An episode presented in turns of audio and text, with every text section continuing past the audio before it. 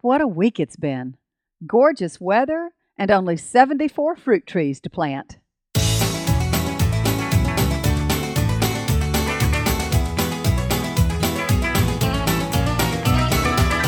Welcome to Longleaf Breeze.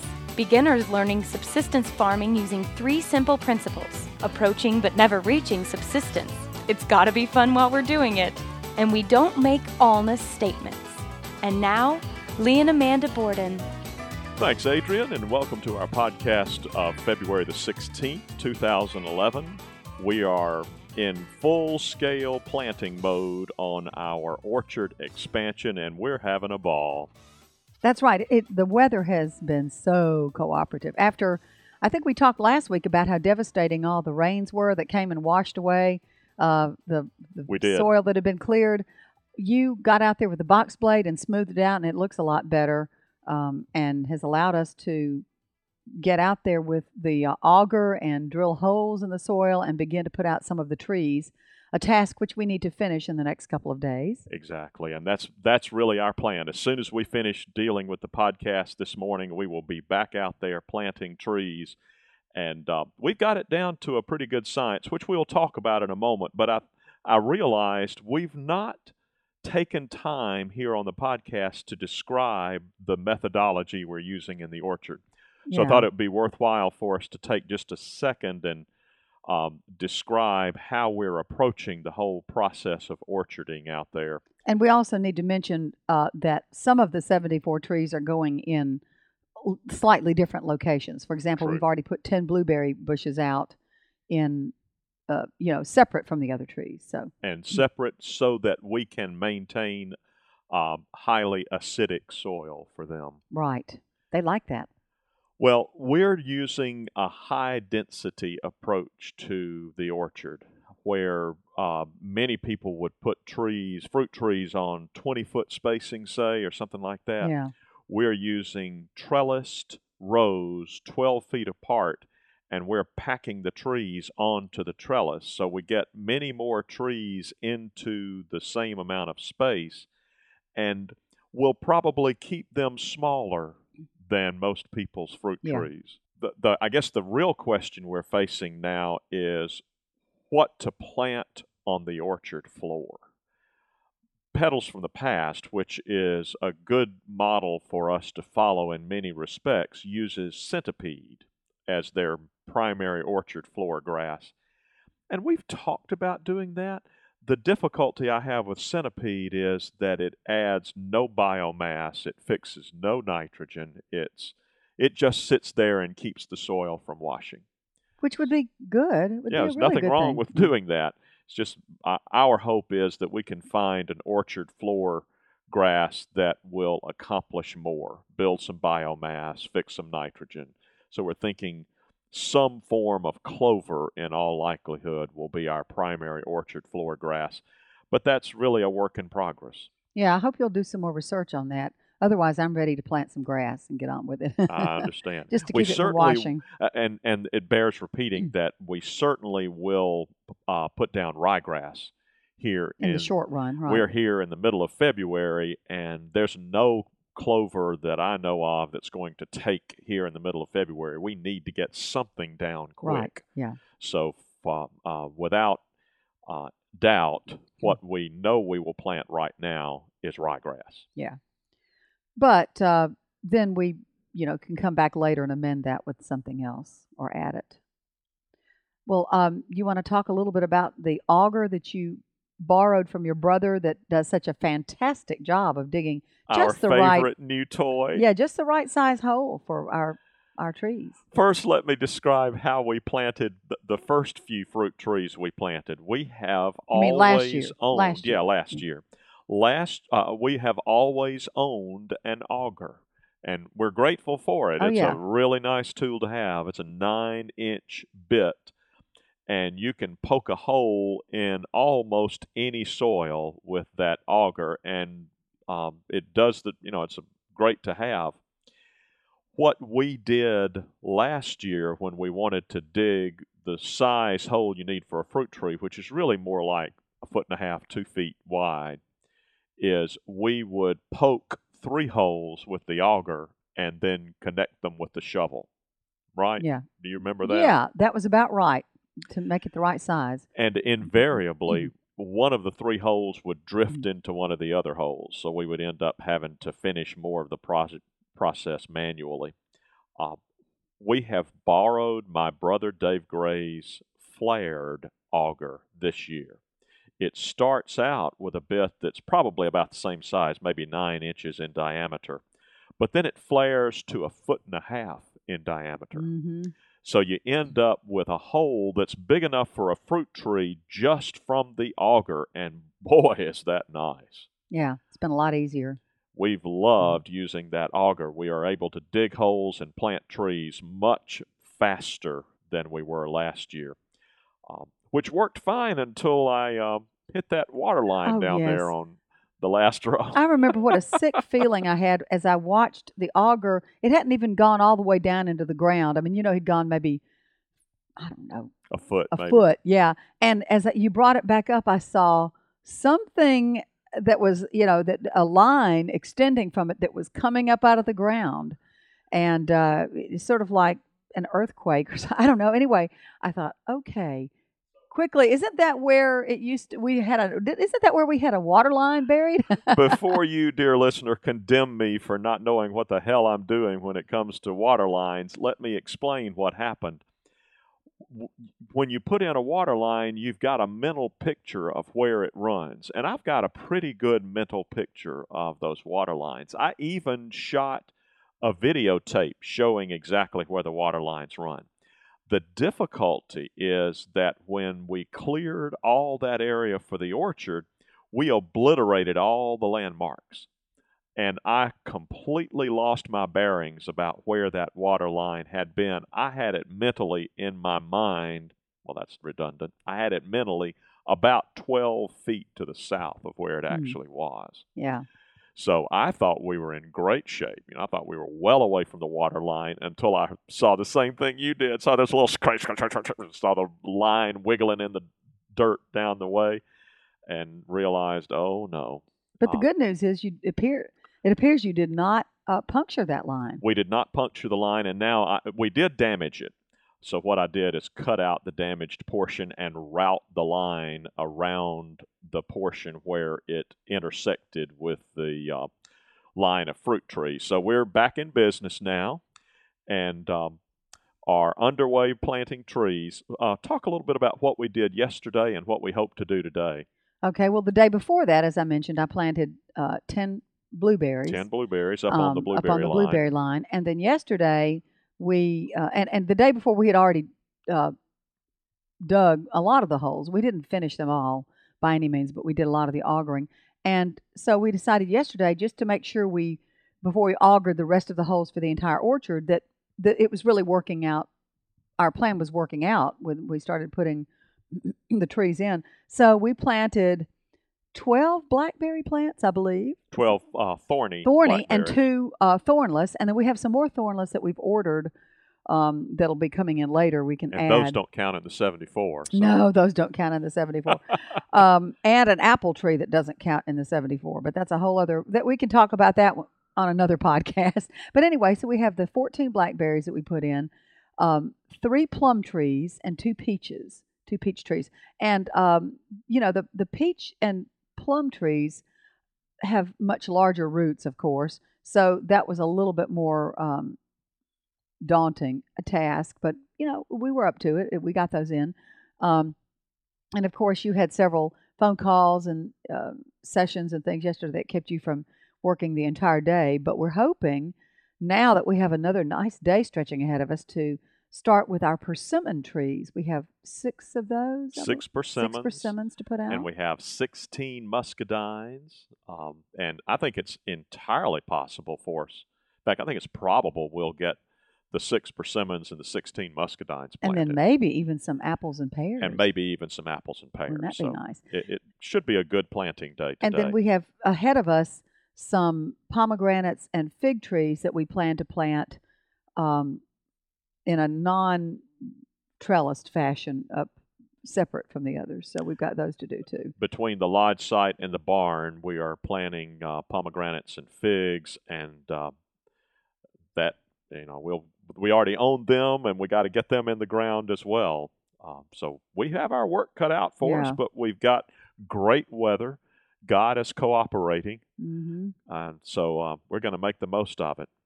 Yeah, and so um, oh, and I guess I should mention that the other day I planted 18 strawberries that we had. Uh, these are plants that I had also that we had bought from Petals from the Past That's on row 11 on Veg on Hill. Veg Hill, right? and uh, that's we're we still have some strawberries from last year that we are hoping made We're it through the winter okay. yeah, they've and got a little green around them. I mean, some of them look better than others, but I'm optimistic that we haven't lost any of them. But these new ones, I think, will be will be good.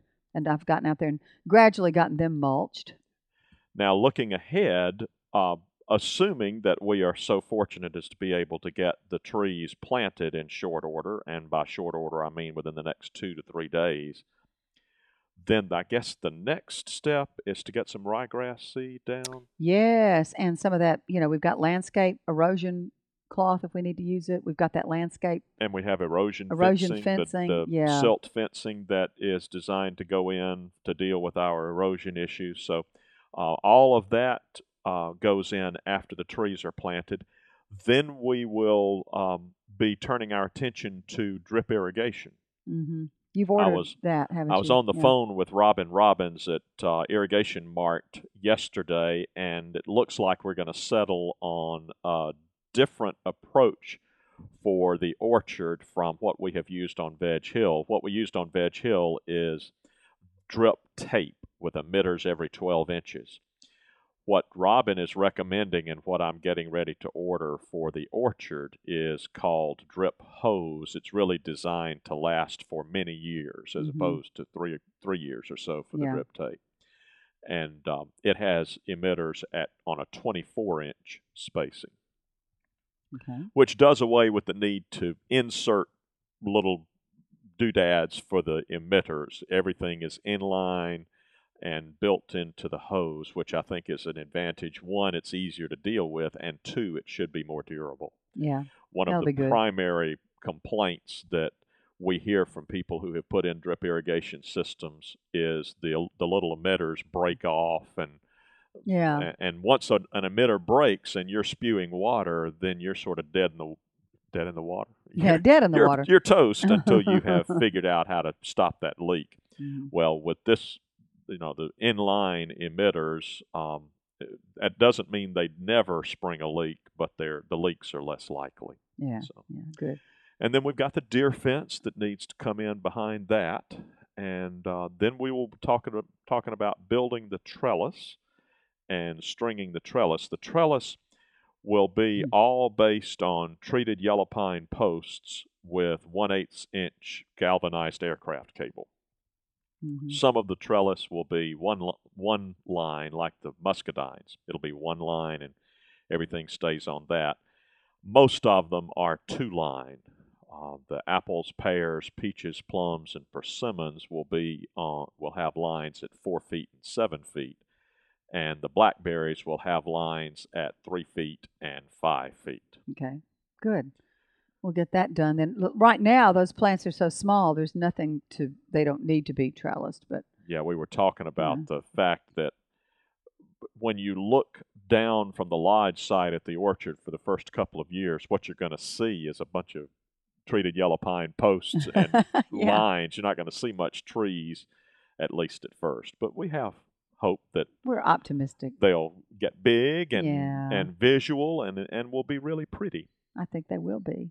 And so Dave Gray's coming back for another run with his bulldozer too, right? He's coming back. We're not quite sure when because you and I are planning to be gone all day Saturday for a um, grafting party I know. at uh, Auburn Oaks, Pat Dye's uh, Japanese maple sanctuary.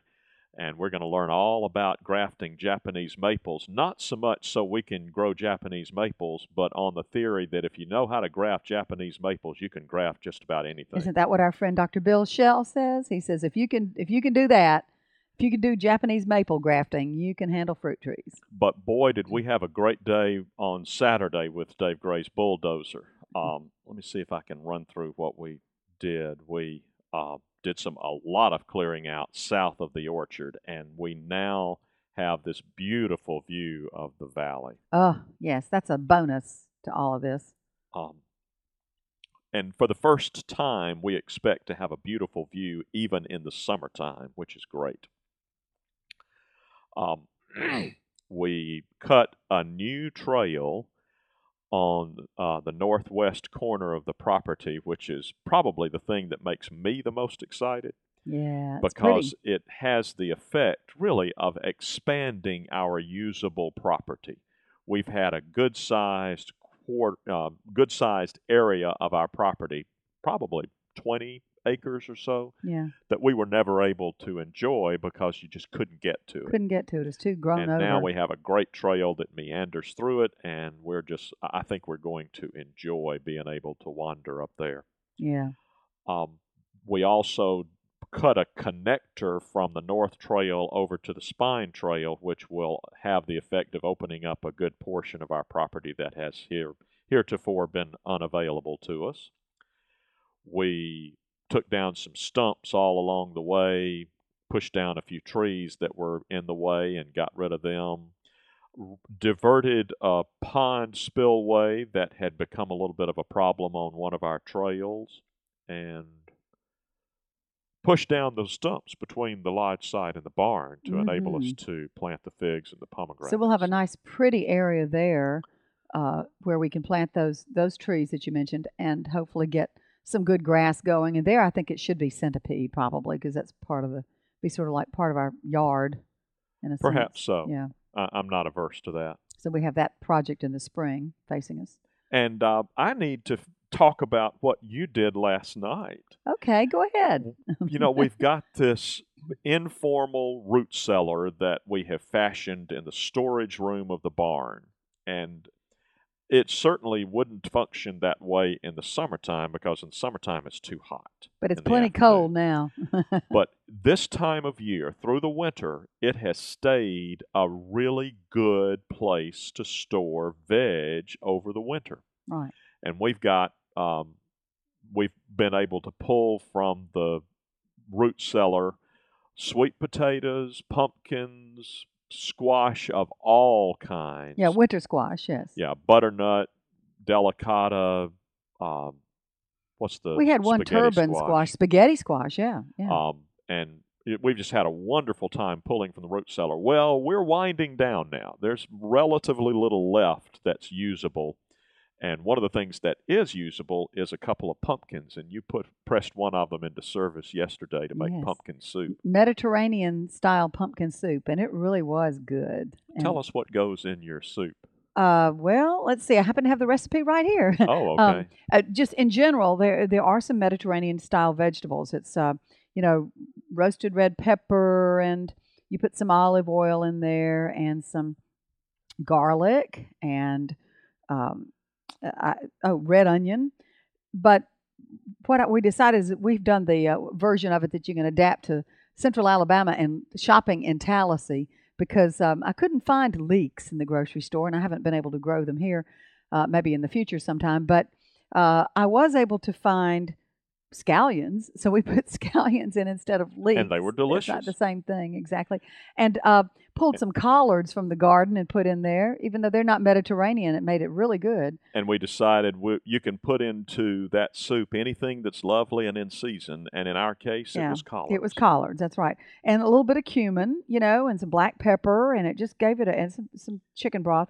Anyway, it has a really good flavor, and luckily made about nine quarts, so we'll have some We to have freeze. a lot of soup. Yeah, we'll be able to eat some. Would in the you allow me to post your recipe on the show notes? Sure? I adapted it from some website, I'm sure, but uh, we've made enough adaptation that I'm willing to say It's okay, ours. It's ours. yeah, and we will put that on the show notes page in case you would like to try it.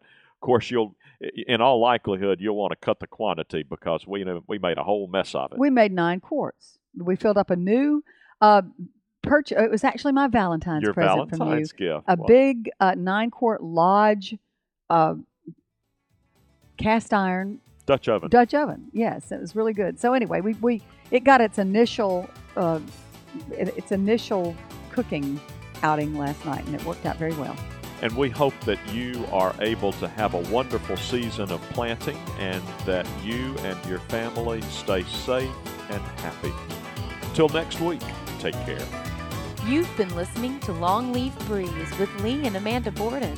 We'd love to hear from you. You can call the farm at 334 625 8682. Send email to letters at longleafbreeze.com. Our address is P.O. Box 780446, Tallassee, Alabama 36078. Visit us at longleafbreeze.com to learn more about the farm, to browse our archive, and to look over our planting database. You can also read the daily farm log, check in with Lee and Amanda, and talk with other listeners. That's longleafbreeze.com.